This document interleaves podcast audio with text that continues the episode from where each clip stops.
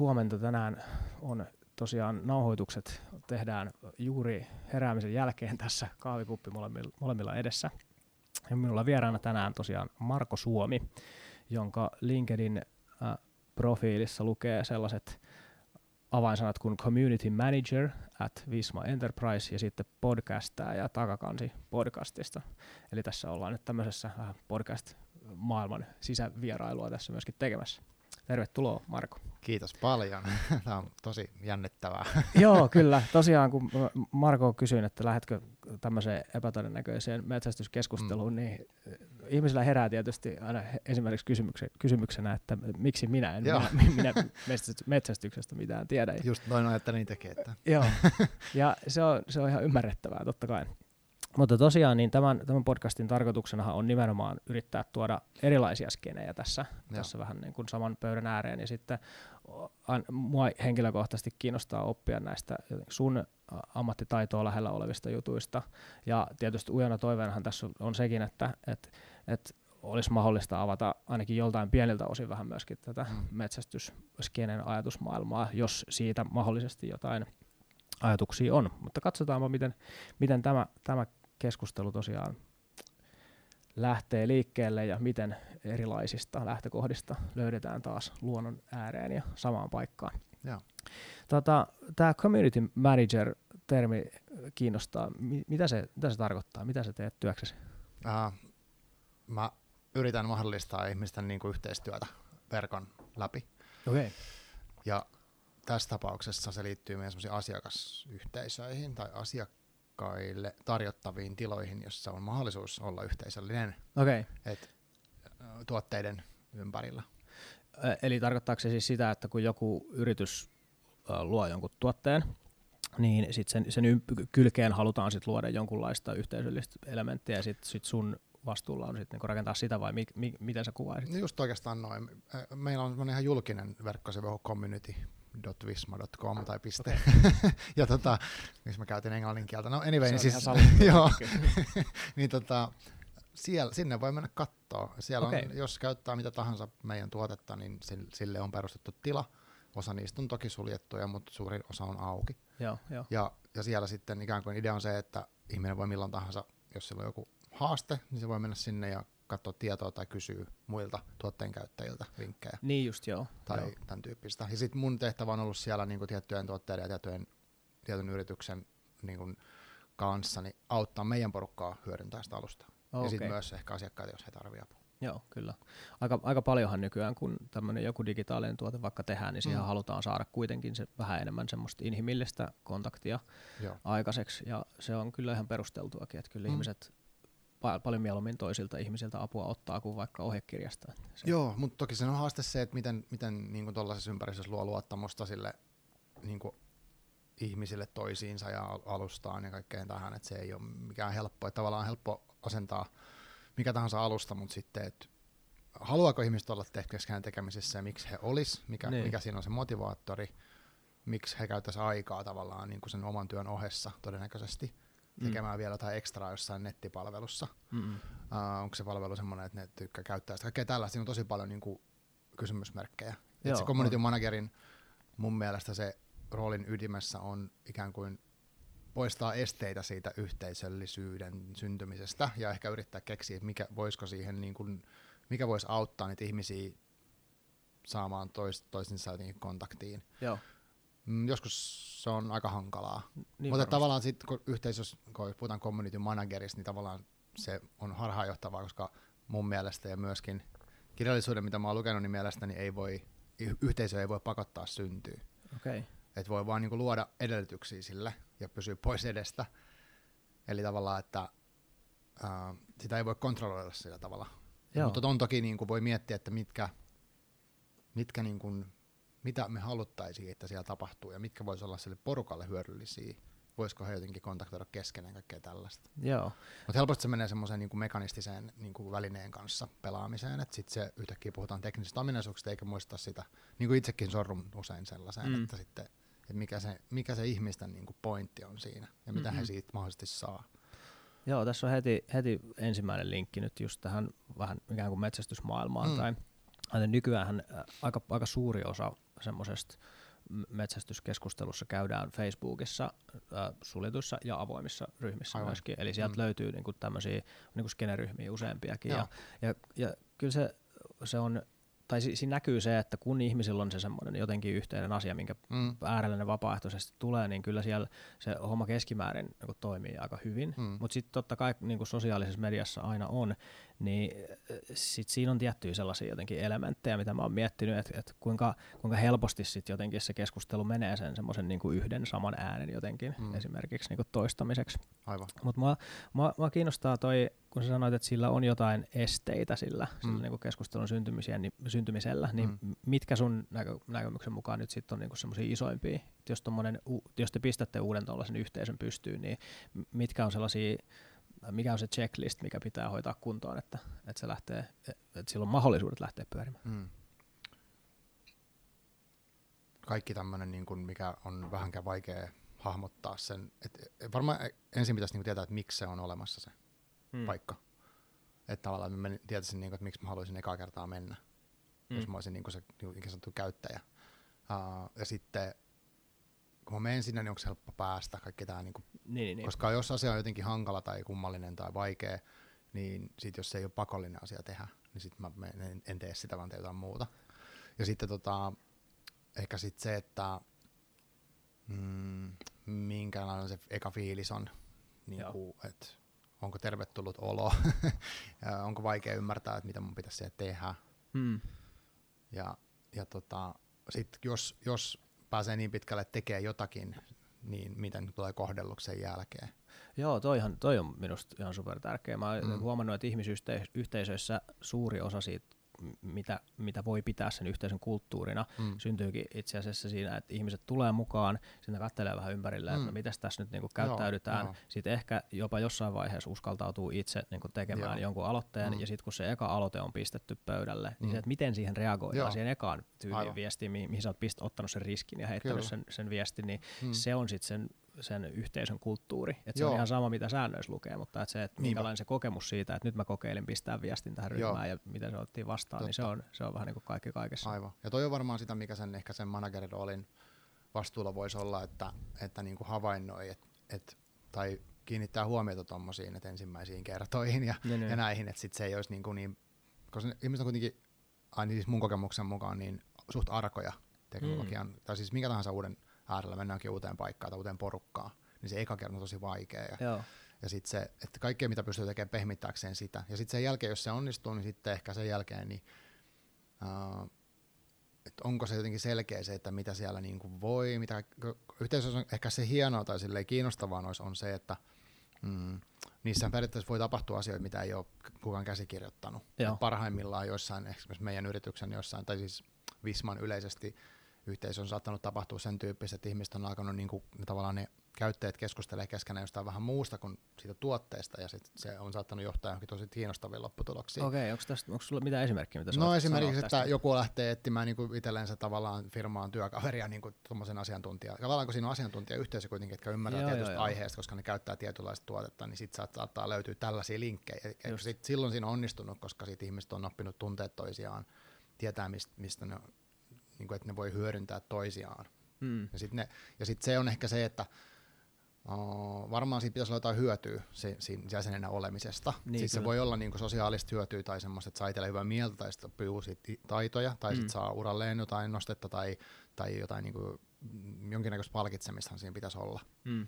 Et en puhu mistään niin kuin pisteistä, vaan että et, niin kuin, mä, et mä koen vaikka No, että mä saan hyvää palautetta tai mua arvostetaan siellä. Siis siinä on paljon tällaisia niin kuin sosiaalisia. Joo. Meillä oli yksi tota, ihan superkiinnostava keskustelu meidän oman firman sosiaalisen median kanssa, että me mm. käytetään semmoista Slack-palvelua niille, Joo. jotka eivät tiedä, niin kyseessä on sellainen monikanavainen tota, chatti käytännössä, Joo, niin mihin voi luoda rajattomasti nyt sit erilaisia chatteja. Siinä on itse asiassa yksi sellainen ominaisuus, mitä mä ihan niin kuin aluksi ainakin pidin tosi positiivisena ja kiinnostavana, mm. on se, että sä voit laittaa semmoisia reaktioemoja, vähän niin kuin Facebook. Joo. Facebookissa voit antaa peukkua sydäntä ja joku vaunaaman, ja se niin. on aika rajattu se maailma. Mm. Slackissa sitä ei ole rajattu mitenkään, vaan sinne voi luoda itsekin niitä semmoisia emo- emoja, ja se itse asiassa niin kuin, mä ensin ajattelin, että että no tämähän luo sille ilmaisulle paljon niin kuin mm. tarkkuutta, että nyt mä voin heittää sinne. Meillä on esimerkiksi sellainen tota, mm. uistin emoji, okay. joka on tässä jotenkin firman semmoisen sisäiskielen käytössä on, on sellainen termi kuin rapala. Että jos joku heittää jonkun, jonkun sellaisen todella niin kuin, ää, härskön väärä sana, mutta siis semmoisen niin kuin rankan jonkun hu- huulen silleen joo, kokeilee, että tarttuisikohan joku tähän. Aivan, vähän niin, niin kuin semmoisen tietyllä tavalla trollaamisen muoto, mutta, mm, mutta mm. Aina, aina vähän niin kuin hyvän tahtoinen kuitenkin. Aivan, aivan. Niin se, että et, et esimerkiksi kun meillä nyt alkaa olla niin kuin satoja ihmisiä tässä nyt meidänkin Slackissä, niin sitten mm. jotenkin jos sä heität jonkun semmoisen, että nyt heitetään kokeillaan, että tarttuisiko aivan, tähän joku aivan. tähän läppään, niin joskus mm. se auttaa kummasti, että siihen pistät nyt sitten niin kuin pienen uistin ikonin siihen niin kuin kylkeen, se on niin kuin super... super hyvä juttu. Kyllä. Mutta tämä oli tosi pitkä alustus mun varsinaiselle pointille, joo. joka on siis se, että et nyt ihan siis nyt yli viime viikolla, niin kuin me keskusteltiin siitä, että et, et miksi se keskustelu tuommoisessa sosiaalisessa mediassa keskittyy sillä, että et pieni porukka on äänessä ja enemmistö on, on hiljaa, niin miksi niin käy? Mi, mistä siinä on kysymys? Hmm. Niin me tunnistettiin siinä niinku yksi sellainen äh, ilmiö, joka liittyy niihin, niihin tota, äh, emojeihin ja se ilmiö on se, että, että jos mä tuun nimenomaan uutena jäsenenä tuommoiseen isoon ryhmään, mm. siis mä kirjoitan sinne jonkun viestin, ja kukaan ei reagoi siihen mitenkään, aivan. niin se on ihan, sehän on täysin normaalia. Eihän voi niinku olettaa, että joku, niinku, jokainen viesti saisi valtavan määrän jotain niinku tykkäyksiä tai, tai uskomattomia niinku hymynaamoja, mutta se onkin kääntynyt sillä tavalla, että, että kun on nähnyt, että, että parhaat viestit ikään kuin kerää niitä isoja määriä, tällaisia mm-hmm. hauskoja pikselikuvia sinne, niin se onkin kääntynyt sillä, että jos se ei saa se sun viesti sitä, niin sit siitä tulee helposti semmoinen ajatus, että äh, tää oli nyt huono, että ei tätä olisi kannattanut kirjoittaa kokonaan, että, että ei tää ollut järkevää. Niin toi oli tosi jännä. Mä tuo, huomasin niin kuin omasta toiminnastani, että on ihan sama. Mä oon ollut mm. meillä nyt reilu viisi vuotta töissä, ja, ja mä en silleen pelota varsinaisesti nyt niin kuin avata niitä keskusteluja, mutta mä huomasin, että, että kun mä kirjoitin jonkun vähän just semmoisen pikkasen kieliposkessa viesti johonkin, kukaan ei reagoinut siihen mitenkään, mutta tuli heti sellainen olo, että hemmettiin, mm. että nyt mä mokasin. Niinpä. Ja se oli tosi, tosi outo kela. Jaa. Mutta toi on, kuulostaako tämä millään tavalla, niin kun, onko tämän tyyppisiä ilmiöitä tai keskustelua käyty missään teidän noissa yhteydessä? No tässä omassa työssä ei tule vastaan, mutta siis tuossa tulee meille ihan toi niinku, vaikka Instagram tai Twitter, että on ihmisiä, jotka tilaa, siis deletoi jonkun postauksensa, jos ei ne saa heti tiettyä määrää tykkäyksiä, okay. koska ne kokee sen jotenkin, että se ei nyt onnistunut. Eli, eli, eli se on aika niinku sinnolla ja tosi syvällä siinä loopissa siinä. Että halutaan se, se välitön palaute tosi nopeasti. Kyllä mä tunnistan itsekin tommosen, että jos niinku, tai joskus jopa tulee tehtyä ihan twiitti sen takia, että sä haluaa niitä reagointeja. Niinku tavallaan se on ikävä tunnustaa, mutta siis totta se niin, on. Kyllä se varmaan, mutta sit, äh, sit jos niitä ei tuu, ja sit mä oon kuullut muiltakin, että siitä tapahtuu. Ja. Joo, on, on kyllä, ja toi, toihan vääristää sitä keskustelua sit jotenkin ihan mm-hmm. super paljon. Joo, ja helposti tulee ehkä haettua sitten kärkkäämpää tai hauskempaa kyllä. tai väritettyä vähän tarinaa, koska tietää, että, että tähän nyt tulee enemmän sit näitä, jos mä laitan tähän vaikka tarinaa mun ra- sairaasta isoisästä tai jotain tällaista. No just näin, joo. joo. Tai mun isoisä ei ole enää hengissä, mutta siis mä voisin tehdä silleen. Että tavallaan, että si- siinä voi tulla tällaisia ilmiöitä, musta siinä on niinku lievä ilmiö. Toi nyt ei ole, siis noissa firmayhteisöissä harvoin tota on, koska sit se, joo. siis näissä julkisissa varsinkaan, koska sit se, se on enemmänkin sitä, että miten me saadaan jotain edes tapahtua siellä. Mutta sitten tämmöisessä isommassa niin kuin sisäisessä voin kuvitella kyllä tuon. Joo, ja firmakontekstissa aina on vähän lisää kertoimia, kun siitä mm. ihmisille maksetaan esimerkiksi, että ne käyttää palvelua, niin se tuo, tuo, tuo tiettyä, tiettyä niin kuin muutosta siihen, aivan. että et siinä sitten ehkä mm. vähän käyttää jotainkin eri lailla. Mutta siirrytäänpä tästä nyt kuitenkin vähän tonne sinne julkisen sosiaalisen median puolelle, että sä oot aika aktiivinen niin kuin Twitterissä, sieltä mm-hmm. mä oon niin kuin bongannut sun juttuja, niin kuin hy- hyvää kamaa paljolti. Muutenkin mä itse, itse tota, Um, mä välttelin Twitteriä vähän niinku pitkään. Joo. Ja mä tuossa sen mun oman, ki-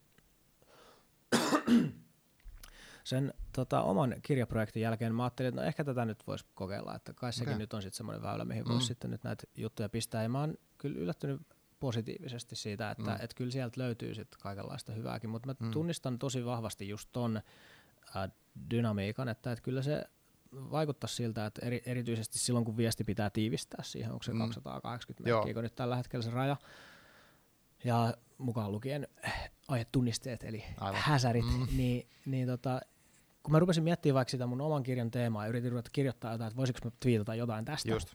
Ja sitten mä huomasin, että ei hemmetti, että tää on kyllä vaikeeta. Niin kun, totta kai tiivistäminen on aina vaikeeta, mm. mutta kun mä, mäkin puhun vaikka siitä, että onks, onko eläimen tappaminen missään tilanteessa niin oikeutettua, niin, niin tiivistäpä se kela nyt sitten sellaiseen järkevään niin mm. määrään. Mulle tuli tosi vahvasti sellainen fiilis, että et, et tää on kyllä nyt että mun täytyy nyt vähän jotenkin katsella ja opetella, mm. että miten tämä koko maailma tässä Twitterissä niin kuin toimii. Mi- miten sun, miten sun tota, se, kauan sä oot ollut Twitter-aktivisti? kaksituhattakahdeksan vuodesta, okay. Eli ihan yksitoista vuotta. Alusta asti melkein, eikö niin? Aika lähellä. Mä muistan, kun se tuli se palvelu. Uh, siihen aikaan mä harrastin itse tota, tota, kahvakuula-urheilua, kilpailin siinä. Joo, joo. Ja meillä oli menossa, me oltiin lähes Latviaan kisoihin. Ja tota, sitten mä olin, mä olin jotenkin eksin vaan, että mä nyt viittaan siitä. Niin, niin, niin, ne niin. Oli varmaan niitä ekoja siis silleen, että mä nyt, eihän se silloin juuri kukaan käyttänyt, että ne vähän siinä mm. vaan niin twiittasi sitten ei mitään, mutta tota, mulla oli, mulla niin kuin, mä heti ihastuin siihen ajatukseen, että nyt tässä on niin tämmöinen täysin avoin mm. verkko. Et mulla on periaatteessa mahdollisuus saada ketä tahansa kiinni ja valittaa sitä tietoa. Et siinä ei ollut mitään sitä, että pitää olla joku kaveri tai kontaktiverkostossa tai muuta. Et niin. Mä niin kuin näin sen tosi idealistisen semmoisena niin kuin tiedonvälityskanavana. Ja sitä silleen mä oon sen kokenut edelleen. Et, et tota, mut siitä se niin kuin lähti. Siitä meni varmaan useampi vuosi, että mä olin aika hiljaa siellä. kaksituhattakymmenen olin työreissun Lontoossa ja siellä näin jossain, se oli semmoinen Gartnerin seminaari portaaleista mm. ja tämmöisistä, niin musta siinkin liittyy yhteistä jotenkin. Mm. Niin tota, uh, siellä käytettiin sitä seminaarit viittaukseen. Niin siellä joka kerta kun mä näin sen, aah okei, okay, tälleenkin voi tehdä. Joo, ja sitten sen jälkeen mä niin kuin jäin siihen silleen kiinni. Ja sitten mä tajusin myös, että okei, okay, mun on mahdollista seurata näitä Gartnerin näitä juttuja täällä Twitterissä niin, koko ajan, vaikka mä oon töissä tuolla. Eli se oli jotenkin tosi herkullinen semmoinen, niin kuin mä sain vaan hirveästi kaikkea tietoa sitä joo, kautta. Jo. Tosi paljon ammatillista ammatilliseen käyttämästä sit niinku käytin pitkään. Mä seurasin oman alan, niinku, uh, mä tehtiin just sisäistä sosiaalista mediaa, mä olin Konekrenssiin silloin kaksituhattakymmenen töissä, mm. niin ei siitä aiheesta kukaan puhunut Suomessa missään kanavassa mitään, mistä mä olisin tiennyt. Et Twitterissä oli jonkin verran, ketkä oli tehnyt jossain muissa maissa sitä samaa, niin sit, siitä sai semmoista tukea, että jes, että mä en ole yksin tämän maailman kanssa. Okay. Et tota, se oli tosi tärkeä semmoinen niin kuin ammatillinen henkireikä ikään kuin monesti. Ja sitä kautta tuli sitten ihan oikein tosi elämän kontakteja myöhemmin, että on niin kuin tapannut ihmisiä ammatillisesti ja sitten muutenkin. Ja sit mun oman podcastin kanssa sit myöhemmin tullut, on, on tavallaan tavannut ihmisiä, kenen firmoihin on sitten töihin. Et siis kyllä. Se on ollut tosi merkittävä itse asiassa mulle se kanava. Joo, joo, kuulostaa kyllä siltä. Ja tuossa on helppo, helppo uskoa, että tota, mm. nyt sitten niin kuin, tota, varmasti pitää sitten just, tai mä uskon, että et, et, tämä on sulle niinku kokonaismääräisesti niinku positiivinen jotenkin. Joo, ja sitten kun mulla on oman päässä helpolla, että mun aiheet ei ole semmosia, niinku, mitkä herättää mitään vihaa keneskään juurikaan. Joo, mä en ota juurikaan ottanut poliittisiin juttuihin kantaa. Okay. Tai, ja sit mä oon mies ja tälleen näin, niin sit mua ei häiriköidä. Niin. Eli tavallaan siis silleen, kun mä tiedän, kyllä siinä on kaikki niitä negatiivisia puolia myös, että joo, tietynlaiset jo. Ihmiset saa kuraa paljon ja, ja sit tää kantaa mihinkään tommosia vähän lämpimämpiä aiheisiin, niin sitten on kaiken näköistä, mitä siellä tehdään, mikä ei ole yhtään kivaa. Joo, joo. No, yksi aihe, mihin mä en ole siellä koskenut niin kuin tikulla lainkaan, on mm. sit just tää tota, niin trofeemetsästys, mikä tuntuu olevan, olevan niin kuin Twitterin sellainen niin kuin lempi semmoinen vihollinen, tai että, että just tuntuu, että joku Ricky Gervais esimerkiksi on sellainen, joka on niin kuin aktiivisesti tuonut sitä esiin, joo, että, että tässä on nyt niin kuin ihmisen mm. ihmisen tota, niin kuin pimeiden puolien, kaikkein pimein jotenkin sopukka, ja sitten ihmiset vähän niin kuin tuntuu, että ne unloadaa sit aika paljon siihen, niin kuin, että, että siinä mm. tulee se semmoinen, että just niin, ja vähän hy- hyvä signaloi siinä sitten kovaa, kovaa vauhtia, ja sekin on niin kuin kiinnostava, mm. kiinnostava keissi, koska sekin niin kuin on, mä, näen, mä ymmärrän ihan superhyvin sen, että, että miksi se herättää niin välittävät semmoisen niin kuin vasta, vastareaktiot ja tunteet, mm. mutta sitten taas toisaalta niin kuin se, se, sekin aihe on, on paljon syvempi tai monipuolisempi kuin siitä ensimmäisestä reaktiosta voisi niin kuin nähdä. Hmm. Niin mä, mä jotenkin koen, että, että se, se mulle se Twitterin, se mistä mä oon siinä itse jotenkin vähän varpailla, niin on, on just se, että et, et aika harvoin siellä päästään siitä semmoisesta niin kuin ensireaktion yli ja vähän syvemmälle siihen keskusteluun. Hmm. Mä en muista mistäköhän aiheesta mä kävin tota keskustelua jossain semmoisessa pidemmässä threadissä, niin, niin siinä, siinä kävi ilmi jännästi sillä, että kun yksi tyyppi jotenkin kirjoitti siihen, että et, tota, se, kyllä se niinku keskustelu, polarisaatio, metakeskustelu sekin niinku oli, että mikä, mikä ihmisiä nyt sit saa niinku, niinku kääntymään äärioikeiston puoleen ja, ja miten sitä voisi niinku estää. Niin se keskustelu tota, eteni siis sillä tavalla, että et, et, mä vastasin jonkun just koomikon twiittiin, että mm. jotain omaa näkökulmaa. Se kyllä taisi olla metsästyskeskustelu sekin. Mm. Ja tota, siihen sitten reagoi joku tyyppi niin kuin tosi kärkevästi. Joo. Ja kyllä se herätti musta itsessäkin semmoisen, että oi hemmetti, että mm. kylläpä nyt tuntuu paskalta, kun minu, minua nyt tässä kritisoidaan. Mutta mä oon tosi pitkään harjoitellut sit, sitä, että, että, että mä en lähde siitä tunteesta käsin niin kuin kirjoittamaan, vaan niin pistin semmoisen, että en nyt saa ihan kiinni, että mitä sä niin kuin haet tuossa. Mm. Että et toi lähestymistapa nyt, niin kuin, en, en, erityisesti en saa kiinni, että miksi, mi, miten toi olisi lähesty, rakentava lähestymistapa. Ja se tyyppi vastasi siihen sit, niin kuin itse asiassa yllättävän äh, positiivisesti tai ystävällisesti. Mm. Siitä, siitä itse asiassa tulikin keskustelu. Aivan. Mutta mut se oli tosi hiuskarhon varassa. Niin, lähtenyt siihen toiseen. Joo, että jos mä olisin vastannut mm. siihen ikään kuin sen provosointiin nyt sit heti sillä, mm. että et, mm. et, et, oot väärässä ja näin ollen huono ihminen, niin enpä usko, että siitä olisi mitään keskustelua saatu aikaan. Mm. Mutta sitten me itse asiassa käytiin loppujen lopuksi kuitenkin niinku ihan hyvä, että hän aidosti niinku kysyi, että no, mikä mun ehdotus sitten on, ja sitten mä niinku muotoilin Joo, sen, aivan, ja sitten sit sieltä tuli vastaukset, että no enpä itse kyllä ole ihan kaikesta samaa mieltä, mutta pari aika hyvää ajatusta tuossa. Mm. Ja se oli jännää. Ja jotenkin musta tuntuu, että me ollaan koko ajan sit just ihan siinä niinku kintaalla tai ihan siinä rajalla, että, että et meillä on mahdollisuus koko ajan niinku valita, että meneekö tämä keskustelu nyt seinään vai ei, ja aika usein valitaan, että se menee seinään. Niin, ja sitten siinä onko, mä luulen, että siinä on se, että okei okay, ne viestit on lyhyitä, ja varmaan joo. usein monet käyttää sitä puhelimella, niin se eka reaktio on se, mikä sinne lähtee. Näköjään, ja sitten se, että et toihan on niinku ihaltavaa, että pystyy olemaan silleen, että okei okay, mä mietin, että et nyt mä tiedostan, että tästä lähtisi joko tämmöinen tai tämmöinen mm, viesti, mm, ja sitten valitsee sen mm. niinku vähemmän sotaisan ehkä. Niin, niin se on, mutta sehän vaatii tosi paljon itsehillintää ja, tai semmoista niinku varmaan ehkä tiedostaminen oikein. Joo, joo. Et en mä tiedä niinku itsekään, että jos... Kyllä se on tosi vaikeeta. On, on, on. Sulla on myöskin meditaatiotaustaa, eikö vaan? Jostain... No joo, no siis on, mä harjoitellut sitä pari vuotta. Ja ja sitä ennen, no kaksikymmentä vuotta sitten varmaan ekan kerran kokeillut, mutta nyt niin kuin kaksi vuotta ihan putkeen. Okei, okay. Siis ihan päivittäisiä harjoituksia. Joo. M- m- Kuinka paljon sulla niin kuin menee päivässä? Öö, mä teen semmosia tosi lyhyitä. Mä aloitin joo, kolmesta minuutista, niin mä teen viiden minuutista. Ai, ai, ai, ai. Edistynyt. Joo, mutta siis silleen, että idea on, että se, että se tulee tehtyä. Joo, joo, joo. Koska mä joskus yrittänyt niitä kymmenen minuuttia tai kaksikymmentä minuuttia, mutta mä jaksa sitä. E, joo, joo. Ja sit siinä käyn, mä teen sen kerran ja sit mun menee puoli vuotta ja sit mä en tee ollenkaan. Jep, nyt mä sanon, jos mä teen viisi minuuttia päivässä, niin siitä tulee vuodessa aika monta minuuttia. Niin tulee, joo. Ja sit se, ymmärtääkseni niinku tutkimukset osoittaa, että just se toistuvuus on tuossa niissä hyödyissä se avainsana. Joo. Siis sillä, että sitten ei tarvitse pitkään päivittää, mutta on pieni paussi jossain joo, kohtaa, missä se, vähän yrittää. Mulla se on niin kuin, että okei, okay, ainakin yksi hetki päivässä, milloin mä en ole täysin kaauksessa. Ajatusten kanssa.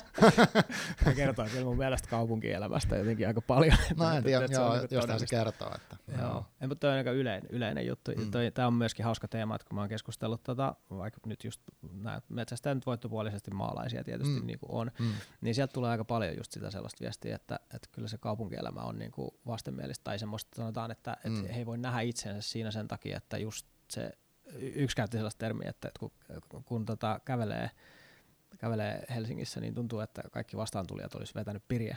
Mikä Aa, niin kuin, ja okay. se ei viittaa siis siihen, että, että nyt nämä kaikki on tota, äh, semmoisia niin narkkareita siinä, joo, joo. siinä merkityksessä, vauhtia on, vaan vauhtia nimenomaan on vähän niin liikaa silmissä joo, jotenkin. Kyllä. Ja kyllä mä saan siitä niin kuin, tosta ajatuksesta vähän niin kiinni, kun sitä vertaa siihen semmoiseen aika lailla erilaiseen elämänrytmiin, mm. jossa, jossa luonto on, on aktiivisesti läsnä ja jossa sit nämä tota, metsästäjät esimerkiksi viettää tuntikausia paikallaan niin kuin itsessään, itsensä, itsensä kanssa luontoon tuijotellen, mm. niin, mm. niin kyllä se on siitä, että tosta tulee aika vahva jotenkin näkökulmaero siihen niin elämään, mm. niin se on super, super kiinnostavaa. Kyllä.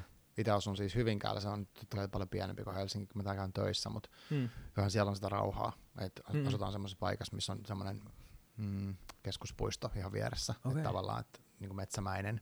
Joo, joo. Ja, tota, että sitä on paljon omassa elämässä, koirien myötä ja muuta, mutta tota, mut kyllä mä tunnistan ton myös, tai ymmärrän, mutta siltikin se tuntuu erilaiset kuin ihan oikea maaseutu, mikä on hiljainen ja semmoinen, mm. niin että se voi olla pimeätäkin joskus, niin, oikeasti pimeätä, joo, että kaikkea tämmöiset, sitä nyt täällä ehkä ei ole, ja sitten kuitenkin mä itse vietän tosi paljon aikaa ruutujen kanssa, eli, eli sellaista niin kuin omaa, omaa itse aiheutettua sekavuutta tulee tosi paljon tuolta niin kuin laitteista. Joo, joo, joo. M- miten sä kuvaisit sun luontosuhdetta tällä hetkellä? Mm, no, se on semmoinen etäisen läheinen. Eli mä syön, okay. syön tota, on sekasyöjä, hmm. syön, syön niinku teollisesti valmistettua lihaa vielä. Mä oon kyllä tosi paljon vähentänyt sitä viimeisen parin vuoden aikana. Okay. Mm, meillä on kaksi koiraa, mutta me tavallaan se on aika semmoista kuitenkin, käydään töissä ja tai on, et, ei, ei niinku semmoista rauhassa luonnosta vietettyä aikaa on tosi vähän. Joo, joo. Et mä käyn niinku kävelyllä koirien kanssa ja joskus lenkillä itsekseni, mut mm, mä luulen, että mä en osaa arvostaa se niin paljon kuin mä ehkä voisin. Okay. Jotenkin, vaikka mä asun siinä vieressä. Et tavallaan mä en, ja sit mä saan myös luonnosta semmosia äh, välillä semmosia, niin kuin jotkut sanoo sitä semmoista pyhyyden kokemukseksi. Joo. Eli, eli joskus on semmoinen joku tilanne tai maisema tai semmoinen, missä vaan vaikuttuu niin voimakkaasti, että sitä kuulemma voi rinnastaa tämmöiseen, mitä jotkut saa jostain niin kuin uskonnollisista jutuista. Mä en ole siis, en, ole, en kuulu mihin kirkkaan tämmöisiin, mutta että et mä tunnistan niinku tollasiikin, mutta sit Joo. mä en välttämättä osaa rauhoittua, niinku, että mä vaadin ehkä, että mun pitäisi olla siellä metässä vähintään puoli tuntia tai tunti, niin. että mä pääsisin yhtään siihen fiilikseen. Joo. Sitten on toki joitain paikkoja, missä mennään vähän enemmän semmoisen ryteikkämäisen pään, niin siellä on sitä enemmän niinku heti mun mielestä niinku jotenkin siinä. Joo, jo. Et ehkä se on semmoinen, että mitä mä ehkä vähän kaipaisin mun elämää enemmän, mutta jostain syystä mä en ole tehnyt mitään sen eteen. Niin, kyllä. Toi, tohon, haluan tarttua heti tohon, koska mä tunnistan itsessäni ton ihan täsmälleen mm. saman just muutama vuosi sitten. Se, ensinnäkin se, että se pysähtymisen vaikeus arkielämässä, niin se on kyllä ihan täysin jotenkin totta. Mä mm. muistan, että mä kelailin just niin kuin ennen, kuin, ennen kuin aloitin ton metsästysharrastuksen, että, että mun pitäisi varmaan kokeilla joku tämmöinen istu keskellä huonetta niin. koko, koko päivä tekemättä mitään mm. jotenkin. Sitten mä puhuin tästä mun nykyisen vaimon kanssa ja sitten se sanoi, että miksi? Niin, tai eikö se voi vaan aloittaa vaikka parista minuutista? Ja hän tapansa mukaan niin oikeassa mm. tässäkin aiheessa. Mutta sitten tota toi, toi just, että et, vähän toi sama jotenkin kysymys liittyy siihen, että et, et, tosi helposti tulee semmoinen fiilis, että olisi kyllä kiva mennä niinku luontoon, mm. viettää siellä aikaa, olla tekemättä mitään, mutta siihen itse asiassa tulee ihan se sama kysymys, että et, no miksi? Mikä, se, niin. mikä siihen motivoi sit loppujen Joo. lopuksi? Et musta tuntuu, että tosi monella kaupunkilaisella on kyllä se semmoinen niinku positiivinen käsitys siitä luontoa, jotenkin sitä luonnon todellisuudesta mm. ja siitä, mm. että se olisi semmoinen elvyttävä paikka. Joo. Tosi moni ajattelee noin, mutta sitten loppujen lopuksi se, se motivaatio tai se kipinä, että mm. no, miksi sinne sitten menisi, niin se puuttuu ja sitten sitä ei tule tehtyä. Joo, mä itse olen ehkä silleen, mä, mi, milloin mä eniten olen päässyt niin mun mielestä lähelle siihen, niin on joku pidempi kävely mm. tai sitten on jotain niin semmoista konkreettista tekemistä. Että voisi olla ehkä, ehkä varmaan silloin, kun lapset oli pienempiä, niin, niin kuin majan rakentamista tai siis semmoista jotain niin kuin pientä puuhaa, jolloin sitten tulee semmoista fyysistä niin kuin tekemistä, tulee hikoiltua ja hengitettyä enemmän ja sillä, että se, mulle se ponnistelu uh, tuo sen lähemmäksi sen fyysisen joo. ympäristön, missä mä oon. Joo, joo. Eli sit mä, sit mä pääsen niin kuin enemmän musta kiinni siihen maahan ja siihen kaikkeen. Et ei niin, että jos mä vaan oon siellä kävelen tai tosi rauhallisesti, mm. niin sit, mä, sit se jää ehkä helposti ajatukset filistää muualla, mutta jos mä touhuun kovasti jotakin, niin tavallaan sitten mä oon niinku yhtä sen paikan kanssa paremmin. Joo, mä luulen, että, siis, että toi on ehdottomasti kyllä semmoinen teema, mistä musta tuntuu, että metsästäjät on aika paljon yrittänytkin niinku puhua siitä niiden omasta luontokokemuksesta ja sit miten se syntyy mm. ja mi- mitä siinä tapahtuu. Ja mielestäni on hauskaa, että sä ikään kuin kuvaat nyt sitä, sitä kokemusta, että mitä, mitä mulla vaikka nyt niinku on, mm. että silloin kun mulla on joku syy mennä vaikka nyt sinne mm. luontoon, että, että se, se joku pieni mahdollisuus saada saalista, niin mulle se on mm. se niinku motivaation lähde, että se on se syy, niin, miksi mä meen. Aivan, joo.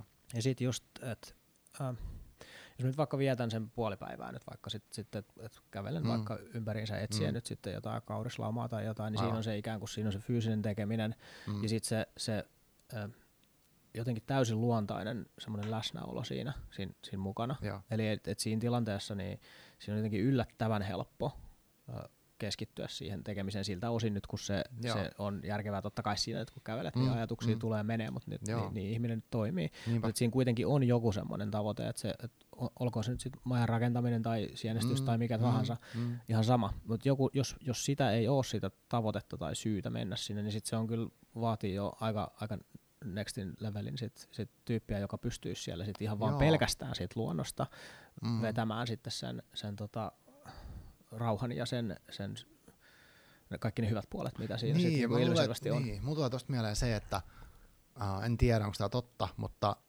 jos sitä ajattelee silleen niin kuin, niin kuin tavallaan joogana, sitä, silleen, että mm. et mä nyt menen hakea tuolta luonnosta mun rauhan tästä, että mä saan niin kuin suoritettua mun työtä paremmin. Että jos on sellainen välinearvo sillä, sillä niin kuin jollain tekemisellä, vaikka sillä meditaatiolla tai mm. luonnossa olemisella tai jollain treenillä, mm. niin sit voi olla, että se jää ohkaiseksi.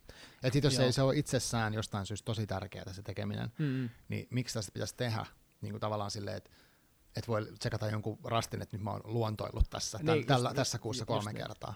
Et musta semmonen voi viedä pois siitä niin kuin ytimestä, mikä sit on, en tiedä mitä se on, että musta tuntuu, että niin kuin, mä ainakin tässä yhdistyn paljon semmoiseen ihan liikaa semmoiseen checklist-elämään. Okay. Että mä, et mä mietin, että okei mun pitää tämmöistä asiaa tehdä, ja sitten kun mä oon tehnyt ne, niin sitten jotenkin sit se on ok juttu. Ja sit mä en välttämättä nauti siitä tekemisestä itsessään, mm. koska mä vaan niinku miettimässä, että nyt kohta mä saan tämän suorituksen tehtyä. Ei totta, niin, tota, joo, joo, joo. Et si- silloin siinä on, ehkä, sit, ehkä mul, mullekin on käynyt usein silleen, että mä oon niinku kuvitellut, että mä menen hakemaan tiettyä fiilistä sieltä mm. metästä. Ja sitten kun mä en saa sitä, niin mä oon pettynyt. Mm. Mutta jos mä en olisi, jos mä olisin vaan jotenkin jo tehnyt jotain muuta, ehkä se olisi ollut sitten niinku parempi, en tiedä.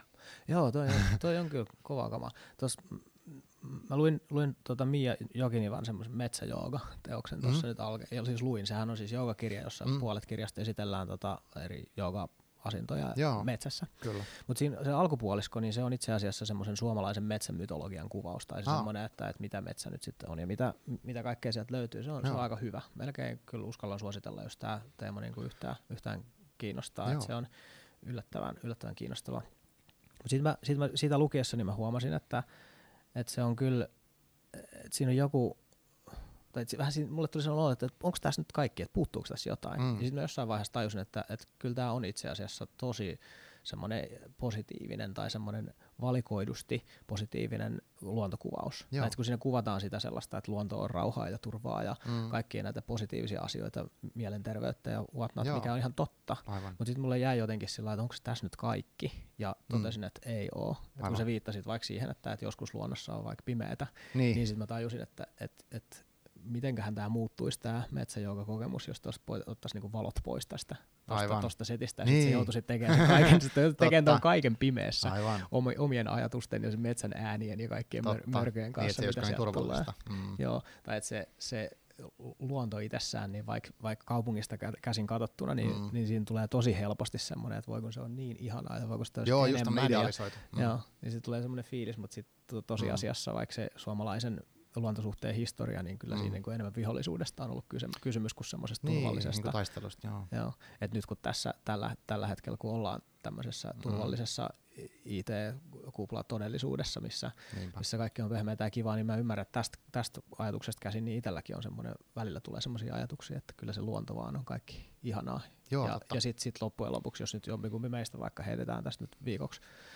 selviytymään johonkin sopivaan erämaahan, niin kyllä siinä voisi tulla vähän, vähän ehkä paha mieli jossain Ainakin kohtaa. Mulle, se on niin kauan kun mä oon ollut missään yötä, paitsi jossain leirintäalueella. Joo, joo, kyllä. Et jotenkin se, moni on taas sit, sitäkin sanonut edellisessä, just kun tästä Jouni Tikkasen kanssa puhuin tästä hänen laumakirjastaan, niin sieltä, sieltä tuli tota hyvin, hyvä nosto siitä, että jotenkin tämä suomalaisen tämän hetken luontobuumin, mikä nyt jossain määrin on, on kyllä mm. käynnissä, niin sen synty on just siinä kaupungistumisessa, että me ollaan katkaistu se luontosuhde ja nyt mm. sen takia vähän alkaa olla ikävä takaisin, mutta että siihen tulee tiettyä semmoista niin kuin ehkä, ei nyt epärealismia, mutta siitä unohtuu ehkä jotkut asiat siitä, siitä touhusta.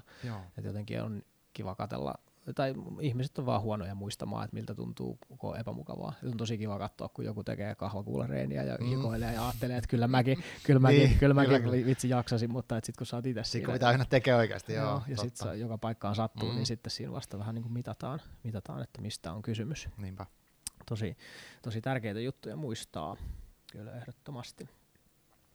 Tota, oikeastaan niin mun mielestä tästä, tästä voitaisiin siirtyä kätevästi nyt sitten tuohon Äh, aiheeseen moraalifilosofia, okay. Koska, ja, ja aasinsiltana käytän tässä nyt siis sellaista, että et mä oon nyt huomannut, että kun on viettänyt aikaa tämmöisessä maaseutuvoittoisessa yhteisössä, mä oon siis itse maalta kotoisin, että se ei ole mulle sinänsä vieras, mm. mutta kyllä kaupungissa asuessa se vähän pääsi jotenkin unohtumaan, että miten ihmiset se ajattelee. Aivan. Ja tässä luontokeskustelussakin, mitä me tässä nyt vähän sivuttiin, niin siinäkin mun mielestä on hyödyllistä, että ei lähde sillään, että tämä meidän aika jotenkin liberaali kaupunkin näkökulma luontoon, niin jos se on ainoa kulma, mm. mitä me käytetään vaikka päätöksenteossa, niin ei välttämättä tule koko totuus kaikilta osin ilmi. Aivan. Ja tosiaan niin, niin tota, mun ajattelua tähän jotenkin siihen, että miten asioihin kannattaa kokonaisuutena suhtautua, niin on värittänyt tosi paljon toi Jonathan Haidtin uh, Righteous Mind-kirja, mm. tai se oikeastaan enemmänkin se uh, moral foundations theory, jota siinä käsitellään. Ja mä bongasin tosiaan niin Twitteristä, niin. Twitterin nyt taas yksi hyvä, hyvä piste annettakoon siihen suuntaan, bongasin, että sä oot lukenut samaa kirjaa Joo, myöskin ja olet virittänyt lukupiiriä aiheesta. Oletteko te ehtinyt käydä sitä? Ei, siis tää tuli silleen, että toi Eva Kärkkäinen vinkkasi sen, oliko se mulle vai sitten mun entiselle kollegalle Siirille okay. siellä Twitterissä. Ja sitten sit tuli vaan puhetta, että hitto, et lu- tai siis että luet toi ja sitten jutellaan sen jälkeen. Okay. Ja se oli tosi hyvä vinkkaus, koska se oli tosi hyvä, siis tosi kiinnostava kirja, Jep. ja mu- sen jälkeen on paljon miettinyt sitä. No okei, okay, internetin keskustelukulttuuria toki paljon, että miten se näkyy se. Mun mielestä hänen Jonathan Haidtin kuvastama se, uh, miksi se kutsui sitä semmoista, että ihminen on semmoinen tuomitseva automaatti. Joo, niinku se, more, se, oh, mikäköhän se oli? Se oli tosi hyvä termi sille, mutta kuitenkin, että mä sekunnissa pystyn tuomitsemaan sut niinku jostain, mikä mun mielestä on jollain tavalla moraalisesti epäilyttävää, joo, joo. ja se tulee niinku automaattisena reaktiona. Joo, jos mä pistän tässä välissä näköjään, mun tietokone pitää tuossa ääntä, niin ah, se, laitetaan se pois päältä. Esimerkiksi nyt mä voisin tuomita sut, että sä oot jotenkin huolimattomasti tässä hoitanut tämän valmistelun ja sitten olla sille tosi tuohtunut, että hyvät ihmiset ei tee noin. Että et se on niinku jotenkin semmoinen tosi automaattinen reaktio, mitä sä kuvailit siinä, kun sä olit siinä keskustelussa, että sä oot niinku, ehkä siinkin tulee sitä, että toi on paha, toi on hyvä. Jotenkin tää. Joo. Tai mun kaveri tai ei ole mun kaveri, mitä se menee. S- joo, niitä on, niit on monia tapoja, siis ihminenhän on niin monella eri tavalla vinoutunut eläinlaji, tai jo. Se on, mä oon nyt jotenkin itse alkanut, alkanut ajatella enemmän ja enemmän sitä, että et, et mun käsitys todellisuudesta tai ihmis, ihmisten käsitys todellisuudesta on lähtökohtaisesti aina ihan todella pahasti vinoutunut ja väärä. Mutta tosiaan niin, niin tuossa Sinsin Haidtin kirjassa, niin siinä oli, kun se jakautui vähän niin kuin kahtia, ehkä jopa kolmeen, mutta että mm. siinä alkupuolella käsitellään just sitä, että kuinka nopeasti tämä moraaliset päätökset tai moraaliset tämmöiset äh, tuomiot jaetaan. Mm. Ja sitten se toinen puoli oli, oli sitten taas sitä, että, että siinä esitelti, esiteltiin sitä, että minkälaisille eri, eri tota, jalustoille tai minkälaisille, minkälaisille eri, mikäköhän se foundation, mikäköhän hyvä käännös sille sitten oli. Tukijalka, tukijalka varmaan hyvä. Joo. Niin mille se ihmisten ikään kuin moraali sit perustuu. Joo, joo, niin. Ja nämä kaksi asiaa niin yhdistettynä on kyllä aika kiinnostava, mm-hmm. kiinnostavaa kamaa. Et toisaalta, että et, jos ihmiset ylipäätään tiedostaisi paremmin sen, että tämmöinen tuomioautomaatti meillä on käynnissä, niin olisi hirveän hyvä, koska sitten se mahdollistaisi sen, että, mm. että me ei mentä, jyristeltäisi niin nopeasti eteenpäin Niinpä. niiden tuomioiden kanssa. Mutta sitten se toinen puoli on vielä mun mielestä nykykeskustelussa tärkeämpi. Eli se, että et tiedostetaan, että et kun mulle tulee joku ajatus siitä, että joku asia on moraalisesti niin kuin absoluuttisen väärin, Aivan. niin voi olla mahdollista, että et joku toinen perustaakin oman moraalinsa vähän erityyppisille jalustoille, joka, jotka ei ole mitenkään huonompi parempi Kyllä. akselilla ole, ole, mm. olemassa, mutta ne on vähän erilaisia. Ja se on, sen tiedostaminen on mielestäni ihan super, super iso asia. Ja se helpotti itse asiassa myös poliittisen keskustelun seuraamista, koska Joo. mä vähän ahdisti niin kuin aikaisemmin se, että nyt näyttäisi, että meillä on nousemassa tämmöisiä, tämmöisiä niin kuin ääripuolueita. Mm, ja mm. nyt tässä ei tarvitse edes niin kuin nimetä puolueet lainkaan, koska että se riippuu ihan siitä omasta näkökulmasta, että mitä sä pidät ääripuolueena, koska kyllähän nyt niin kuin tosi moni pitää vasemmiston nousua ääriajatteluna mm, ja sitten mm. taas toinen puoli oikeastaan nousua ääriajattelua, niin Kyllä. tämä ahdisti minua. Mutta sitten kun tajus, että itse asiassa toimiva yhteiskunta ei voi perustua kummallekaan näitä, näistä. Et jos mä ajattelen, että, että se toinen niistä on parempi, se, se pitäisi saada valtaan, mm. niin se ei voi olla oikea johtopäätös, vaan se nimenomaan, että meidän pitäisi löytää se balanssi siinä, että koska yksi porukka ei pysty niin siitä omasta kapeasta moraalikäsityksestään rakentuen löytämään semmoista yhteiskunnallisesti toimivaa keskitietä, niin itse asiassa nämä tarvitaan nämä molemmat näkökulmat ja sitten niitä pitäisi pystyä vaan tasapainottamaan ja se keskustelu niiden välillä pitäisi olla mahdollista ja se on ehkä se, missä mm. nyt olisi parantamisen varaa tällä hetkellä aika rankasti. Joo, mutta niin, siis tota, musta siinä on oikein semmoinen jännä mullistus meillä on, että selvästi tota, mä en ole siis mikään poliittinen asiantuntija odellakaan, mutta mm. se, tota, mulla on viisaammat kuvaillut tota, Tämän, tavallaan tämän niin sanotun populismin uutta nousua, niin silleen, että, että se on niin jotenkin semmoista mitä se sanotaan, että et jos sulla on joku niinku porukka, mikä on pitkään kokoontunut ja kerho on toiminut tietyllä tavalla, ja mm. siellä on niinku sovitut säännöt, ja sitten se on, ehkä se, se homma on niinku alkanut jäykistyä, koska siitä säännöistä halutaan pitää kiinni, koska ne on perinteitä ja niin edelleen. Ja, ja sitten yhtäkkiä tulee sivusta joku tyyppi sinne kokoukseen, ketä käyttäytyy ihan miten sattuu ja niinku huutaa niin, ja niin, möykkää. Ja, ja tavallaan sillä tavalla, että niinku et välitä niistä vanhoista niinku säännöistä, niin sit se on osittain rikkonutta systeemiä ehkä jotenkin, että jengi on ihmeessä, että, että miten, miten noi voi nyt sanoa noin.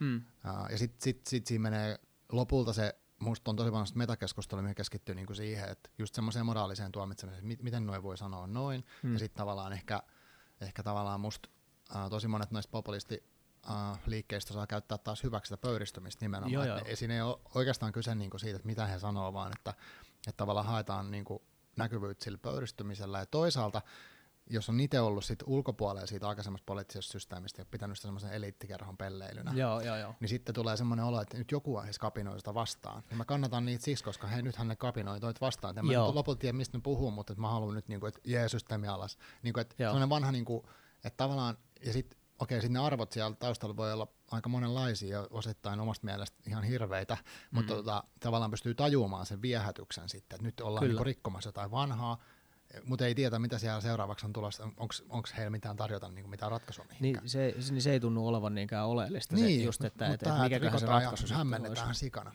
Se Joo. toimii, näyttäisi toimivan tosi hyvin. On, on. Siinä, on, siinä on varmasti se ri, vähän niin kuin rikkomisen viehättävyys, niin se on varmaan yksi juttu. Mm. Mä oon miettinyt myös, että toinen, toinen varmasti on sitä semmoista niinku kuuntelun puutetta. Että tätä mä näen esimerkiksi nyt just tässä, tässä maalaisvoittoisessa skenessä, missä mä itse paljon pyörin. Mm. Niin tota, no mä oon tavannut paljon maanviljelijöitä esimerkiksi, jotka on aivan niinku todella... Joo. Eli... Ne on monet aivan todella ahtaalla, mm. ja sitten siihen päälle vielä pistetään, pistetään sit vähän semmoista niinku syyllistävää retoriikkaa, joka tulee mm. voimakas, voimakkaasti sit vaikka Kyllä. kaupunkien suunnasta. Mm. Niin, ja mikä pahinta, niin, niin siinä, niissä viesteissä, mitä, mitä meidän kuplasta nyt niinku tulee, niin niissä on paljon sellaisia ilmiselviä viitteitä siitä, että tässä ei nyt itse asiassa puhuta ollenkaan semmoisesta asiasta, mistä tietäisi yhtään mitään, mm. vaan että, että siinä on, on heitetty vaan joku, että no musta olisi kiva, jos, jos niin, puita niin. ei kaadettaisi ollenkaan, Aivan. tyyppinen mm. niin argumentti. Joo. Niin sit siitä tulee niin voimakas jotenkin vastareaktio siihen, että okei, että nämä tyypit, niin nämä nyt ei ainakaan ole mun puolella. Aivan. Että et kuka kohan olisi, kuka kohan mua nyt niinku Niinpä, kuuntelisi. Näin, ja se, se on mun mielestä tosi kiinnostava, kiinnostava ajatus, ja sitä, sitä mun mielestä sitä ei käsitellä tarpeeksi.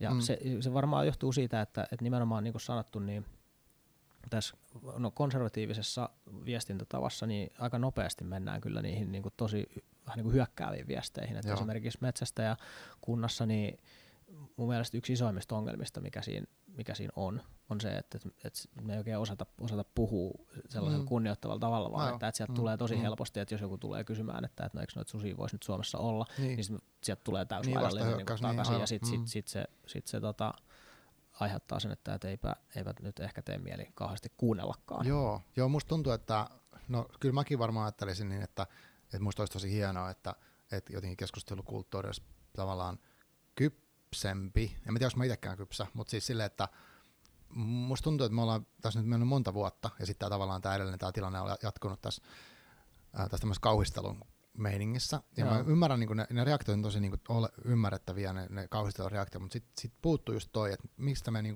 me puhutaan niistä, mitä ihmiset pelkää.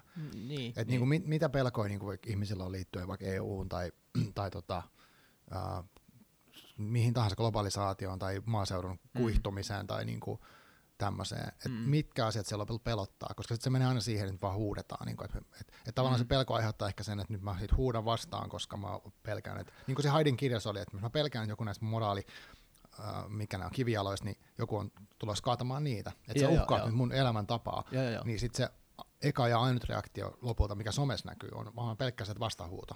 Sitten ei puhuta siitä, mä en vaan ikinä kertoa, että okei, mua pelottaa tää koska. Mm. Mä pelkään, että mä en ole vaikka työkykyinen tai mä en pärjää tässä uudessa työmaailmassa, koska tämmöinen ja tämmöinen muutos on tulossa. Joo, jos mä voisin jo. kertoa rauhassa ne jossain, niin voisi olla, että mä en olisi niin vihainen. En tiedä. Se, se, se on, ja sitten se pelkohan on vielä aika kauhea käsiteltäväksi ylipäätään, että, että jotta sitä pystyisi käsittelemään, niin pitäisi ensinnäkin tunnistaa, niin se, tunnistaa niin, se niin, itsessään, niin, ja sitten niin, vaikka miten tuo keskustelu vaikka viritetään sitten on se, että, että niin. jos sä niin näet vihaa jossain, mikä mm. nyt joku teorian mukaan on vähän niin kuin muuntotunne siitä pelosta sillä, että, että sitä pelkoa niin, ei saanut näyttää, mm, niin se mm. muuttuu vihaksi, niin se ei välttämättä niin aukea se keskustelu sillä, että ai, et nyt sua pelottaa. Mä ei näen, todellakaan, mä näen, just noin, näen, se on varmaan pahinta, hei, mitä voisi hei, tehdä. Hei vitsi, kun sä oot tällainen pelokas pikkukaunis siinä. Eikö se tuo, kun tuo avoin verkko on niin semmoinen niin se ympäristö, ja sitten tavallaan kun musta jostain Twitteristäkin mun mielestä siitä on vieläkin semmoisia harhakäsityksiä tosi monelle, että okei, että se, vaikka siinä on se idealismi, että mä mm. pääsen juttelemaan kenenkaan vaan, niin, niin, niin ei siellä lähes kaikki ole hakemassa dialogia, no vaan, vaan siinä on nimenomaan se, että halutaan oma viesti laajalle, mm. ja silloin, silloin sitä kannattaa tehdä niin, että se provosoi. Plus sitten vielä nyt, no erityisesti tässä ehkä, ehkä enemmän jossain jenkkikulttuurissa tai jenkki mm. tämän hetken poliittisessa keskustelussa vielä näkyy vielä se, sellainenkin te- termi tai teema, että et, et eri mieltä olevia mielipiteitä ei saisi näkyä ollenkaan. Et se on vähän semmoinen lähes sensuuriin menevä, menevä niinku niin. deplatformin niin, ajattelutyyli, niin, jota, jota mm. Suomessakin kyllä jossain määrin mm. kyllä mä tunnistan, niin joo, että sitten tavallaan kuvitellaan, että, tai mä tiedän mikä se on se, että onko sekin semmoista ilmatilan hallintaa, koska mm. et, jos se mielipide ei saa näkyä, mm. niin mitä sitten tapahtuu? Mm. Niin kuin, on, onko se katoksen olemasta, no. niin lop, muuttuuko se maailma niin pysyvästi silleen jotenkin paremmaksi, se on jotenkin... vai meneekö se jonnekin muualle, tai sitten käydään sinne keskustelut jossain piilossa, ja onko mm. se sen parempi, en mä tiedä, mutta siis eihän niin. toi ole, tai siis jos ajattelee, se, se tuntuu jotenkin tosi vähän niin kuin, mitä sinä sanoisi nätisti, lapselliselta? Joo, joo, joo. Siis naivi on mullekin se sana, mikä tuosta tulee mieleen joo. jotenkin, että et, et, et, et se osoittaa mun mielestä ihan tosi outoa ihmiskuvaa ajatella, että et jos mä otan ihmiseltä äänen pois, niin sitten tämä jotenkin mm. ongelma niinku ratkaisee. Joo. Ei se varmaan sitten jotenkin ollenkaan lähde sitä hautamaan tai niin no siis kyllä mä sen, joo, no tosta mä ymmärrän kyllä tavallaan se deplatformisation jutun, mikä on, jos on vaikka joku iso vaikuttaja, joku Alex niin, Jones tai tämmöinen, mikä siis jostain syystä syytä jotain niinku Uh, siis tämmöisiä tosi harhaisia mm, teorioita, niin, mistä ei niin. ole kellekään mitään hyötyä. Joo. Niin kyllä mun mielestä sit niinku vastuullinen media, niin kuin vaikka Twitter, niin joo. se on ihan ok, että semmoiset vedetään veke. Niin, mutta sitten jos puhutaan jostain niinku mielipiteistä tai semmoisesta, niinku, kun tuossa menee sekaisin musta se, että jos mulla on aito mielipide, joo. että mä niinku haluan keskustella jostain, versus että mä haluan vaikuttaa tuhansiin ihmisiin tietoisesti, mm, haitallisella mm, tavalla, niin, niin. niin se on kaksi eri asiaa, ja sit mä en niinku... Musta siinä nämä somepalvelut ei ollenkaan niin ajan tasaa siinä niiden tehtävässä. Joo, et ne on vuosia esimerkiksi ISISissä ja tämmöistä niin vastaavien tyyppien tehdä, tehdä propagandaa siellä. Niin, ja sitten niin. vedoten tavallaan tähän sananvapausjuttuun. Siinä on, ka, siinä on aika vaikea tasapaino varmasti, mutta musta se ne on, on. Niin ollut tosi kädettömiä tuossa hommassa.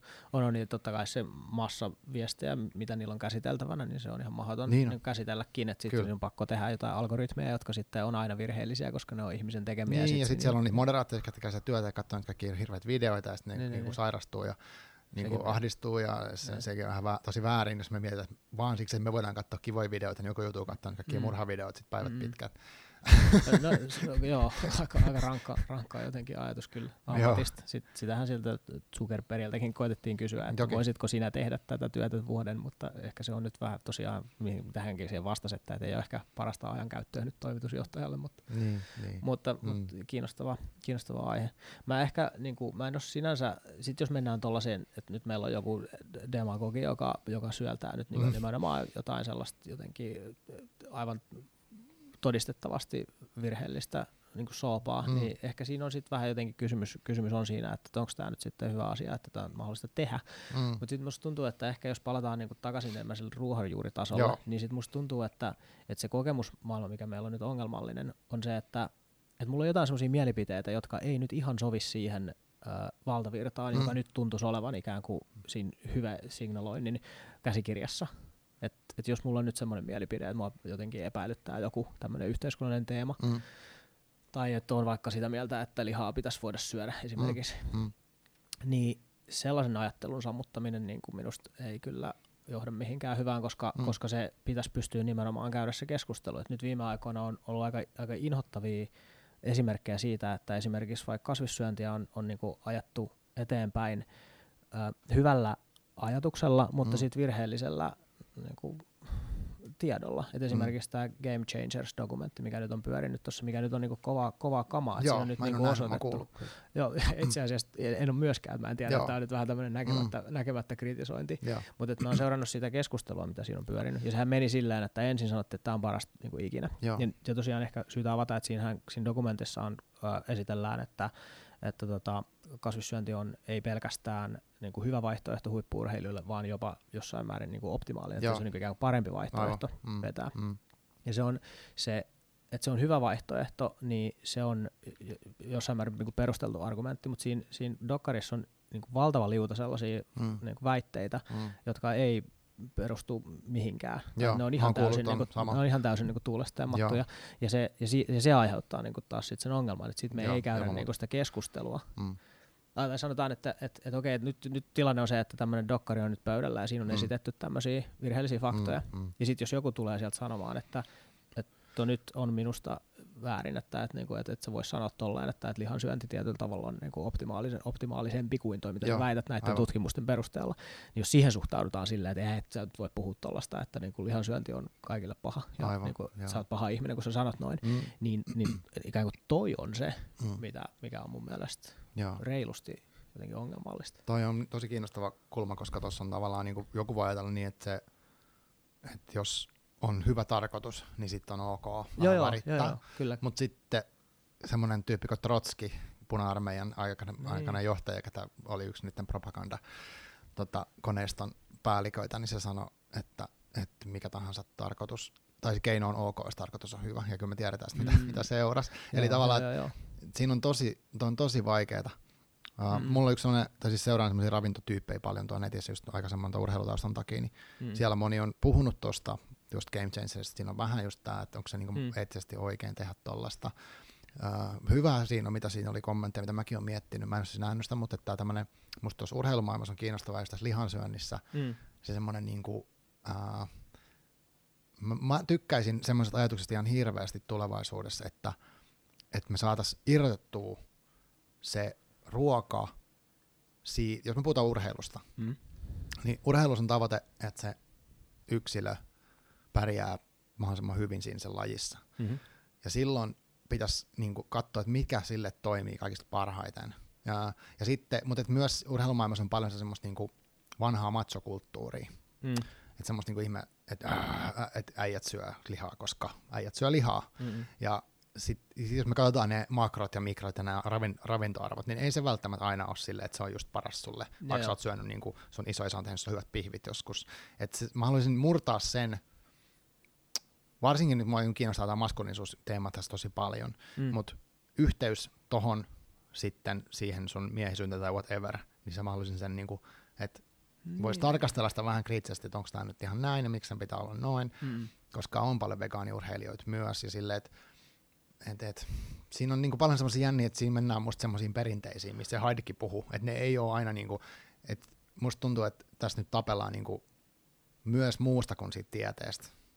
Että se on se, se fiilis, että okei, mä nyt to- koen olevani jotenkin äijempi, koska mä teen näin tai noin, mutta sitten taas urheilulajia kun katsoo, niin tulokset väliin, silloin, silloin väliin. Mm. Niin sit, siinä on mun mielestä mahdollisuus semmoiseen kiinnostavaan, niinku, että voidaan me niinku ottaa nämä erilleen nämä niinku sun, mm. sun niinku, tai mun vaikka sitten tämä maskuliinisuus ja sitten tämä ruokavalio ja sitten mm. se, mitä mä puuhaan ja sitten vielä niinku eettiset periaatteet, mihin mä perustan sen mun tekemisen. Ja sitten vielä, vielä sekin, mikä mä haluaisin nostaa, on se, että jos me puhutaan urheilusta ja vaikka jostain niinku kehonrakennuksesta tämmöisestä, missä kasvatetaan massaa, niin miksi mulla on eettisesti oikeus tehdä niin?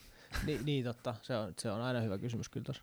Mä ehkä se, mä näen sen, että et, et sitä tiedettä ei, ei saisi käyttää sellaisena niinku valikoivana lyömäaseena, vaan että mm, jos sä, jos sä, jos sä niinku väität, että, että tiede on sulle niinku arvo, Niinpä. niin sit pitää ot, o, tä, olla täysin valmis ottamaan vastaan myöskin sellaiset niinku tulokset, jotka ei sovi nyt Joo, just siihen ideologiaan, mitä, mitä sulle nyt, nyt sit sattuu olemaankin. No, minusta toi on tällä hetkellä superongelmallista, ja se itse asiassa mä oon aika varma, että hiertää just, just monia, mm. erityisesti just siellä konservatiivisemmassa päädyssä olevia mm. ihmisiä. Eli että et kun ne näkee jotain sellaista, että okei, että nyt tuossa sulla saattaisi, näin mä, mä uskon, että ne ajattelee, että siinä on välttämättä hyvää tarkoitusta, mutta jos ne mm. näkee siinä ikään kuin mm. siinä ajattelussa semmoisen niin kuin virheen, Joo. joka voi olla ihan tottakin, mm. ja sitten sitä ei pystytä ottamaan niinku vastaan. Siis mm. sillä että, että loppuun asti väännetään, että ei kun kyllä se nyt on näin, kun Aivan. näin se on. Mm. Niin se vie uskottavuuden siltä, siltä kaikelta, kaikelta muulta, mitä siinä, siinä no, vedetään. Ja se, on, ja, se on tosi, ja se on tosi haitallista. Mm. Että mm. et kyllä toistaiseksi nyt tässä tieteen historiassa tai ihmiskunnan historiassa, mm. niin se, se tieteellisen ajattelun ja sen niin kyseenalaistamisen kulttuuriin, niin se on paras väline, mitä meillä on. On. Mä oon samaa mieltä. Mä, mä tosi, tosi vaikutustyössä varsinkin niin pitää olla faktat kunnossa. Ja, joo, ja niin kuin, en mä, mä en niin kuin tykkää ajatuksesta, että valehtelemalla tulisi tulosta. Et musta, mm. Mua kiinnostaisi paljon enemmän miettiä niin kuin sitä eettisiä näkökulmia. Ja joo. Sitä musta etiikkakeskustelua käydään liian vähän. Kyllä. Tai en mä tiedä, käydään sitä liian vähän, mä en vaan löydä sitä. Mutta et, et vaikka sit tosta niinku... Niin. Ja sitten siinäkin helposti, totta kai sekin on tosi vaikea keskustelu vaikka somessa, koska sitten me puhutaan etiikasta, niin puhutaan äkkiä siitä lyödään toisiin, että et sä ajattelet väärin. Mutta mun mielestä olisi tosi relevanttia nyt varsinkin, kun puhutaan tästä niinku, uh, maapallon kantokyvyn kestämättä. Siis me, me ollaan ju kestämätön laji tälle maapallolle. Niin miksi, millä oikeudella me niinku puuhattaa täällä niinku tällaisella volyymeillä, mitä me tehdään? Et miksi, miksi meillä olisi oikeutus tehdä tätä niin kaikkea? Eikä sitä jotenkin, että se, että olisi oikeutus, niin sehän kuulostaa toisaalta vähän siltä, että olisi olemassa joku korkeampi no, moraalinen totuus, mitä, mitä ei mm-hmm. niinku oikeastaan voi, voisi sanoa, että on. Mm. Mutta se, mut mm. se, mut se oikeastaan ei tarvitse ei tarvi edes olla, vaan sillä mm. että jos me halutaan jatkaa nyt, niin että meidän lapsilla olisi jonkunlainen elinkelpoinen pallo, mm. niin meidän kannattaa tehdä muutoksia. Ja se on jo niin kuin, että sen voi palauttaa takaisin, takaisin niin kuin tohonkin. Kyllä. Mutta sit, sit, sitpähän siinä ollaankin sen kysymyksen äärellä, että, että no nyt meidän pitää sit löytää se tapa, joka toimii. Ja, sit, joka, mm. ja vielä sitten ehkä jopa pystyy viestimäänkin se sellaisella tavalla, joka sitten on mahdollista ottaa vastaan. Niin niin. Nämä kaksi asiaa on super vaikeita. Mutta miksi sitä eettistä keskustelua sit käydään niin vähän, niin kyllä se mun mielestä palaa just vähän siihen, siihen Haidtin pikamoraalituomioistuin kysymykseen, mm, mihinkä niin. nyt just, kyllä mäkin olen niin kuin törmännyt siihen tässä metsästysskenestä puhuessani mm. tyyliin, että, että kyllä mä oon ollut, mä olin aluksi ihan todella varautunut siitä, että voiko mä puhua tästä aiheesta ylipäätään, koska niin mä, mä niin kuin pelotti se, että, mm. että ihmiset varmasti nyt niin kuin tekee sen niin kuin pikatuomion tässä, mm. niin ei kyllä käynyt, tai mm. ei semmoista ole tullut vastaan, että sit kun mä oon niin kuin esitellyt asiaa nyt mm. jollain muulla tavalla kuin hyökkäämällä suoraan nyt, että, että sinä Aivan. olet paska ihminen, kun sinä mm. sanot mitään, vaan että kertomalla, että mikä mun vaikka ne moraaliset niin kuin kelat on, Aivan, niin nolla kertaa siitä on aiheutunut mitään ongelmaa, mutta se on tosi mm. niin kuin pelottavaa. Aivan. Ja mä uskon, että, että kun, kun vaikka metsästäjät on yrittänyt vaikka jotenkin varmaan vuosikymmeniä niin kuin puhua siitä, että mm. tämä on nyt se eettisempi vaihtoehto tai että tämä mm. ei ole nyt jotenkin ollenkaan sama asia, tämä lihansyönti tällä mm. tavalla kuin, kuin siten, että, että se jotenkin tuotetaan jossain erilaisessa ympäristössä Aivan. ja sitten pistetään tehtaassa, tehtaassa kylmäksi, mm. niin mm. Ei, ei ihmiset ole ollut valmis kuuntelemaan sitä. Et, et siitä on tullut nimenomaan se semmoinen niin kuin tää lä lä lä lä. Niin ja siinä on, siinä on osa, osa siitä on sitä, että et, et, onhan se niinku ihan kauhea ajatus tunnustaa, että, että kun minä olen syönyt koko elämäni jauhelihan, että minussa mm. nyt mukaan jotain vikaa olisi. Että paljon helpompi tarttua siihen, että tuo ihminen näyttää nauttivan tappamisesta mm. ja se on ainakin väärin, niin mm. enemmänpä sitä vastaan. Tämä on tosi vaikea. Mun mielestä tosi, Teemu Mäki aikanaan taisi sanoa kirjassaan tosi hyvin, tai jossain haastattelussa mm. kauan sitten, että hänkin on siis tosi moraalisesti kiistelty hahmo, mutta siis Kyllä. toi, että koko tämä meidän länsimaisen ihmisen niinku elämän tapa perustuu niinku jonkun toisen orjuuttamiseen. Oho. Eli tavallaan se, että et meidän vaatteet niin. ja muut tulee jostain, mitkä kun lapset on tehnyt ja meidän puhelimet ja kaikki mm. nämä, millä me äänitetään tätä systeemiä, niin mm. nämä on niin kuin jonkun verellä tavallaan tehty. Mm. Ja me, niin kuin sit me voidaan helposti, okei, okay, no ei tässä mitään, mä oon hyvä ihminen ja mä oon, ajattelen kivasti asioista, mm. mutta siinä mulla on varaa ollut tuomita joku toinen, joka siitä niin kuin tekee niin, jonkun yksittäisen asian, vaikka mun koko elämän tapa on niin kuin tavallaan rakennettu Kyllä. johonkin tämmöiseen niin kuin tosi. tosi kauhe- kauheeseen. Ja sitten mennään vielä kolonialismiin ja tällaisiin juttuihin. Niin niin, mikä... Me ollaan kaikilla, kaikilla niin kädet niin vedessä silleen niin kyynärpäät myötä. Joo. Ja sitten tota, onko se sitten niin ok? Niin, sepä se. Sepä se. Ja, ja sit, ja, ja ehkä se on just se, jossainhan on sellainenkin totuus laukastu, että mm. masentuneilla ihmisillä monesti on paljon realistisempi maailmankuva kuin se sellaisilla jotenkin positiivisella, koska sieltä nimenomaan, että kun näkee jotain tämmöisiä oman toiminnan vaikutuksia, niin joo. mielen pitää vähän niin kuin suojata su- siis niiltä, niin, joo, jotta sä pystyt niin kuin millään, mm. millään tavalla toimintakykyisenä. Sitten jotenkin tuossa monimutkaisuudessa tulee vielä sekin mm. esiin, että, että kun toi kolonialismi sinänsä on taas niin kuin tietyllä tavalla ihan totta, mm. mutta sitten vaikka suomalaisessa kontekstissa, niin ollaanko mm. me nyt oltu enemmän vähän kuitenkin niin kuin toisella puolella vähän niin kuin vastaanottavana niin, osana. Niin, osana mä, mä en siis niin kuin, mä en tunne vaikka saamelaista historiaa hirveän hyvin, mutta mä ymmärrän, että sielläkään ei, ei, ei ole niin kuin puhtaat jauhotökkäillään oikein pussissa. Sitten jotenkin Kyllä. tämä, niin, että onko mikään porukka voiko sanoa, että on niin kuin viaton. Mut, siis, ei, ei voi. Ei, niin, ei se vois, siinä on ehkä voi. se. Ehkä me jos... ollaan yhdessä niin kuin, tavallaan siinä sotkussa, että meillä on niin kaikille jotenkin vähän. Joo, ja ehkä, en, mä, mä en näe sitä sellaisena niin kuin ongelmallisena ajatuksena siinä mielessä, mm. että etteikö tota voisi nyt sitten tunnustaa. Mun mielestä päinvastoin, että et niin. Mua on helpottanut se, että et mä oon jotenkin ensinnäkin nyt vaikka kokenut sitten, että miltä mm. eläimen tappaminen vaikka tuntuu, Aivan. niin se mm. semmoisen kokemuksen kanssa on niin kuin vähän vaikea ajatella, että kun minä olen tämmöinen puhtoinen ja täysin viaton niin kuin ihminen, mm. että minussa ei ainakaan ole mitään vikaa. Totta, että on niin, niin monella eri tavalla, Aivan. mutta sitten sit sen hyväksyminen onkin sitten niin kuin askel siihen suuntaan, niin. että kyllä mä voin silti tehdä muutoksia vähän niin kuin parempaan Aivan. päin. Joo, toi on tosi mä tiedän, iso, iso kysymys ratkaistavaksi. Mm. Tuosta tuli mieleen semmoinen, että mun koko nimi Kaima Marko Suomi on siis tämmöinen kuvataiteilija. Ja. Hän asuu tuolla Lahden seudulla. Niin tota, uh, hän teki jossain vaiheessa semmoisen teoksen, hän asui tota maatilalla ja hän teki teoksen, videoteoksen näyttelyyn, missä hän teurasti ton tota, otas nyt, vuohen. Ja. Koska hän halusi näyttää, että minkälaista se on. Ja. Hän, hän oli luomutila.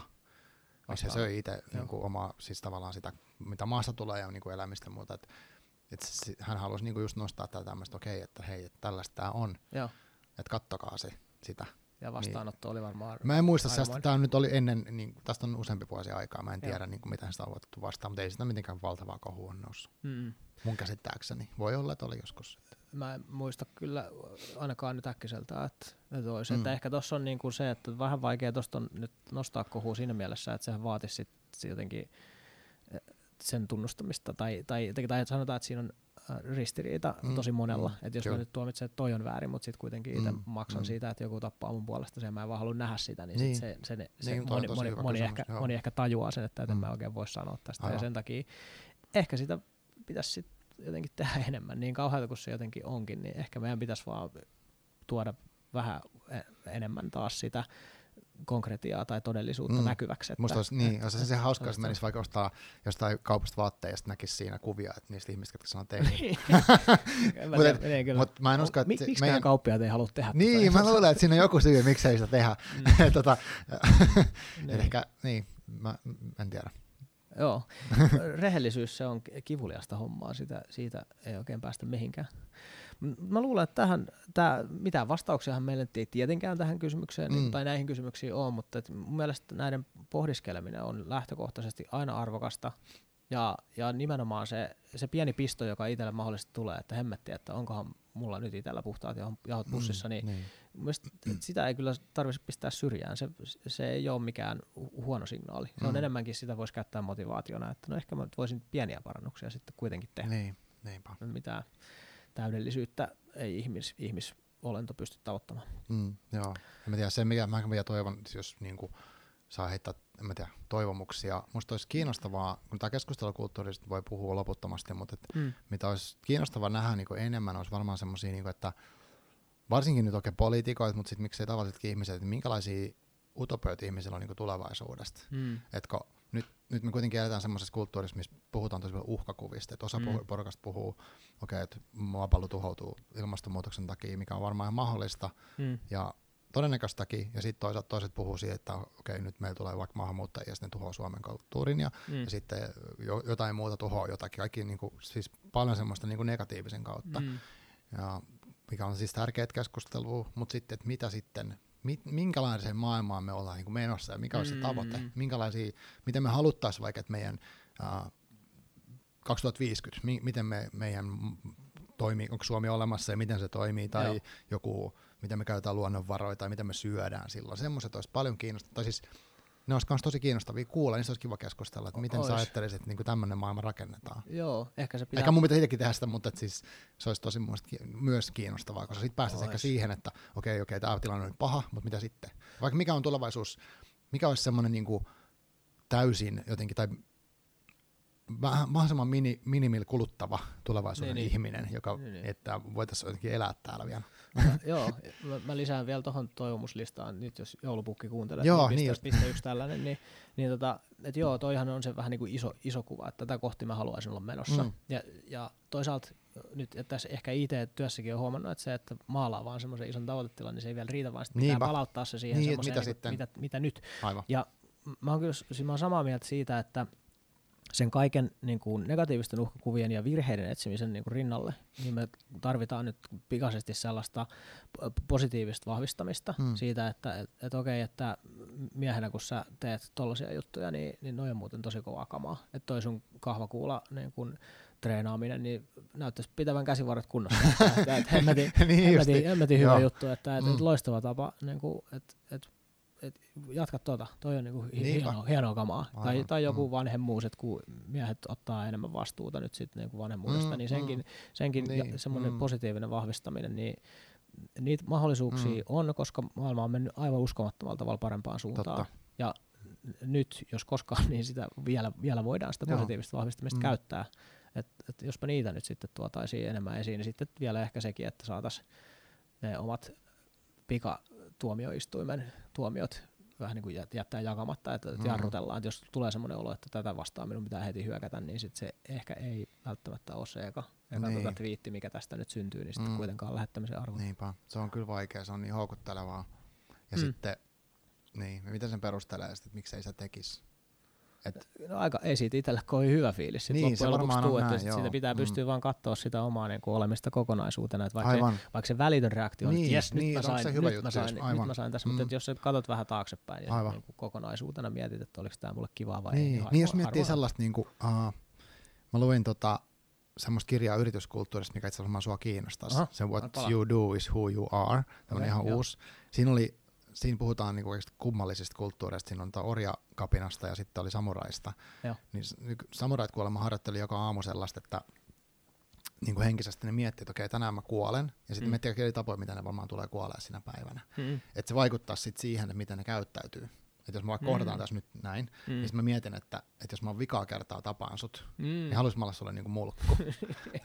Ja miksi mä haluaisin olla? Ehkä joku haluaa sitä, niin. Nyt mä haluan vihdoin kokeilla lyödä toista. Niin, ihmistä. Mutta totta kai se on vähän idealistista ajatella noin, mutta niin. Siis sille, että se oli mun mielestä kiinnostava. On, on. Joo, meditaatio perinteissä tai siis semmoisessa buddhalaismeditaatiossa, niin siihen meditoidaan myös omaa kuolemaa niin aika jo. Voimakkaasti, että se on vähän se, se niiden... Varmaan sama juttu. Ehkä, ehkä. Niiden tota, ajatukset... meditaatiosta sisältää vähän muitakin juttuja kuin täällä ensimmäinen mm. mindfulness-meininki. Tota, kiitos, kiitos tosi paljon tästä. Tosiaan niin, niin sä pidät Takakansi-podcastia, jossa käsitellään kirja, kir, kirjojen, kirjo, lukemista, joo. kirjojen lukemista erilaisista joo. kulmista. Joo, sille, sille suositus.